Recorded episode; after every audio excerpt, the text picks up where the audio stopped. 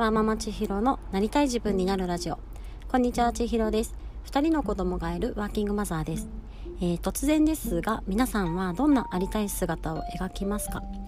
えー、私は仕事や役割にとらわれず自分らしく自由で幸福度の高い人生を送りたいと思っているので、まあ、それのために試行錯誤をしております。えー、今月は肩の力やトゥードゥを抜くことをテーマにゆるく生活をしております、えー、このラジオではそんな試行錯誤についてお話をしています、えー、今日は12月4日ですね、え金曜日になります、え1週間皆さんお疲れ様でした。今日はいかがお過ごしでしょうか、え今日のお話なんですが、え自己理解というかあの自分を知ることで自分を知れることってすごく大事だなっていうのをちょっと改めて感じていますのでそれについてちょっとお話をしたいなというふうに思っています、えー、何度かこのラジオでもお話をしているんですが、えー、私は、えー、特にですね出産後あの自分のやりたいこととかがこう叶わないことが多すぎてでねそれがストレスだったからだと思うんですけれどもあの本当にねもう思考思考停止してたんですよ。だからとりあえずなんかもうできることしかやらないとかなんかね自分がやりたいことをやるためにどうしようかとかそういうなんかね工夫をしたりっていうのが一切なかったなって思います。でそんな生活をね続けていると何が起こるかというとあの自分のことが全く分からなくなってしまったんですよね。なんか自分のね強みとか弱みって何だろうとかねそういうことも分からなければあの自分の趣味とかねその好きなことって何だっけみたいなことすらも分からなければ、まあ、キャリアも迷子ったし、まあ、自分らしさとかね自分自身っていうのもすごく迷子になっていたなっていうふうに思います。でその状態がねなんか良くないなってやっと気づけた今年入ってからですね、えー、ちょっとずつ行動を起こすようになりえー、ま4月に入ってからこのハロコミというオンラインのコミュニティに参加してみたりとか、まあ、その中でねこう刺激を受けてなんか自分のアウトプットをし始めた時に ただね自分のことが分からなくてアウトプットできることも何もなかったんですよね。なのでまずはね自分を知らなきゃってなってでそこで自分がこうね今まで大切に思っていたことは何だっけとか何が好きなんだっけとか自分の好きなところとか嫌いなところってどんなところがあったっけっていうのをねちょっとずつこうアウトプットしたりとかあとはストレングスファインダーを受けて、まあ、客観的にね自分の資質っていうのをこう教えてもらえるツールを使ったりっていうのをいくつかしておりました。で今の時代って本当にあの情報がめちゃめちゃ溢れていますよねあのいろんなインフルエンサーの方がいていっぱい発信されてる方たちがいていろんな人生だったりとかいろんなやり方だったりとかいろいろねこれやったらいいよっていう情報がありふれていてでそんな中で何を選べばいいのかっていうのが本当に分かりにくい時代だなっていうふうに思います。でしかも正解もないんですよね何を選んだらどこへ行けるっていうのが決まっているそういったこのね成功ルートとか正解みたいなものも一切ないので本当にね何を選べばいいのかその選んだ先に何が待ってるのかっていうのが本当に分かんないんですよね。でそんな時に何を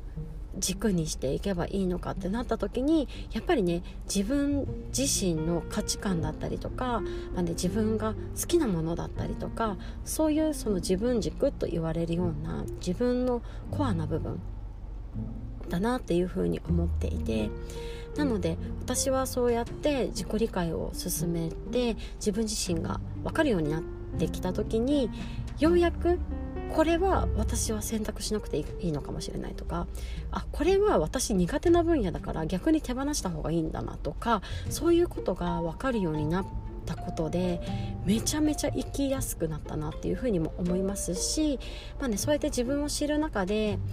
あのこういう方向で自分の人生を進めていきたいなというあの自分のコンパスをね手に入れられたような気がしていてでそれによってあの進みたい方向っていうのがね見えてきているのでよりこの自分が何を選ぶべきか何を選ばないべきかっていうのがすごく明確になってきたなというふうに思っています。このコンパスっていうのは、えー、結構前なんですけれども荒、えー、木マスター Voicy のブックカフェの荒木マスターが、えー、地図よりもコンパスをという表現をされていてすごくこの私の中に印象的に印象的でしたしすごく心に残っているキーワードなんですけれども本当にこのここの道をこう通ってこう行ってここに行ったらここにたどり着けるよっていう地図っていうものはもう今の時代には存在しないんですよね。なので変にね地図にこだわりすぎるとそのルートが閉ざされてしまった時にもう行きたかったところへたどり着けなくなっちゃうんですよね。でそうじゃなくってもっともう少し抽象度を上げてコンパスっていう形で自分が行きたい方向はどっちなのかっていうのを常に示してくれるものがあるということがそのねこっちがダメだったらじゃああっちから回ってみようとかあっちの回り道もいいかもしれないけどこっちの回り道でも行けるなとかそうやってこの行きたい方向にたどり着ける行く道をいくつか持っておけることっていうのがすごくいいなというふうに思っていてなので今ねコンパスという表現を使わせていただいたんですけれども。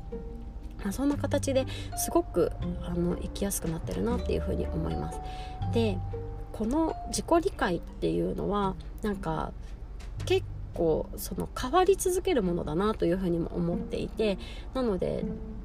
こう常にね自分に問い続けたりとか、まあね、自分自身をこう客観視し続けていくこともすごく大事だなというふうに思っていて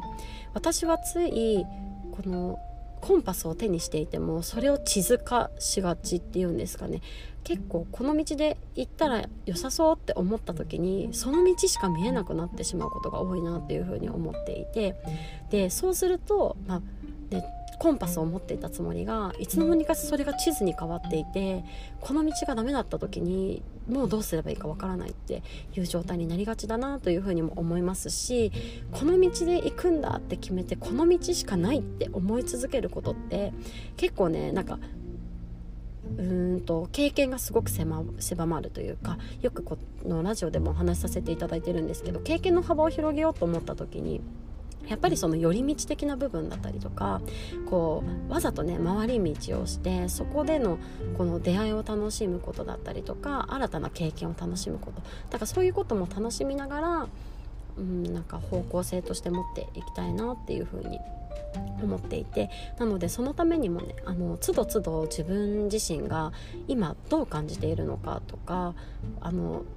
行きたい方向性コンパスが示す方向に対して今自分はどう感じているのかとかそういうことをこの客観的にこう把握しておくことっていうのがすごく大事なんじゃないのかなっていうのをこうちょっと今日ぼんやり考えていたのでそんなお話をさせていただきました。それできっとなんか自分の価値観とか自分が大切にしているものをこの常に言語化できるようにしておくことっていうのは私以外にも、まあ、聞いてくださっている皆さんにもあの同じように大切なことなのかなというふうにも思いましたのでなんかしばらくこの自分に問いかけたい言葉をこちらでこうちょっとね一つ問いをあのお伝えさせていただいてなんか、ね、皆さんの考えるとか自分のこの大切にしているものや価値観を言語化するきっかけの一つになったらいいなというふうにも思っていますのでこうちょっとねしばらくの間一つずつ問いかけをしていきたいなというふうに思いますしその問いをもとにね私もこう内省を巡らせたいなというふうに思います。えー、今日の問いは、えー、皆さんは何か決断をする時に大切にしていることは何でしょうか？今日何か決断する時にどんなことを意識しましたか？それとも今までの人生の中で大きな決断をする時っていうのはだからどんなことを大切にしながら決めましたでしょうか？よかったら一緒に考えてみてください。ではまた明日。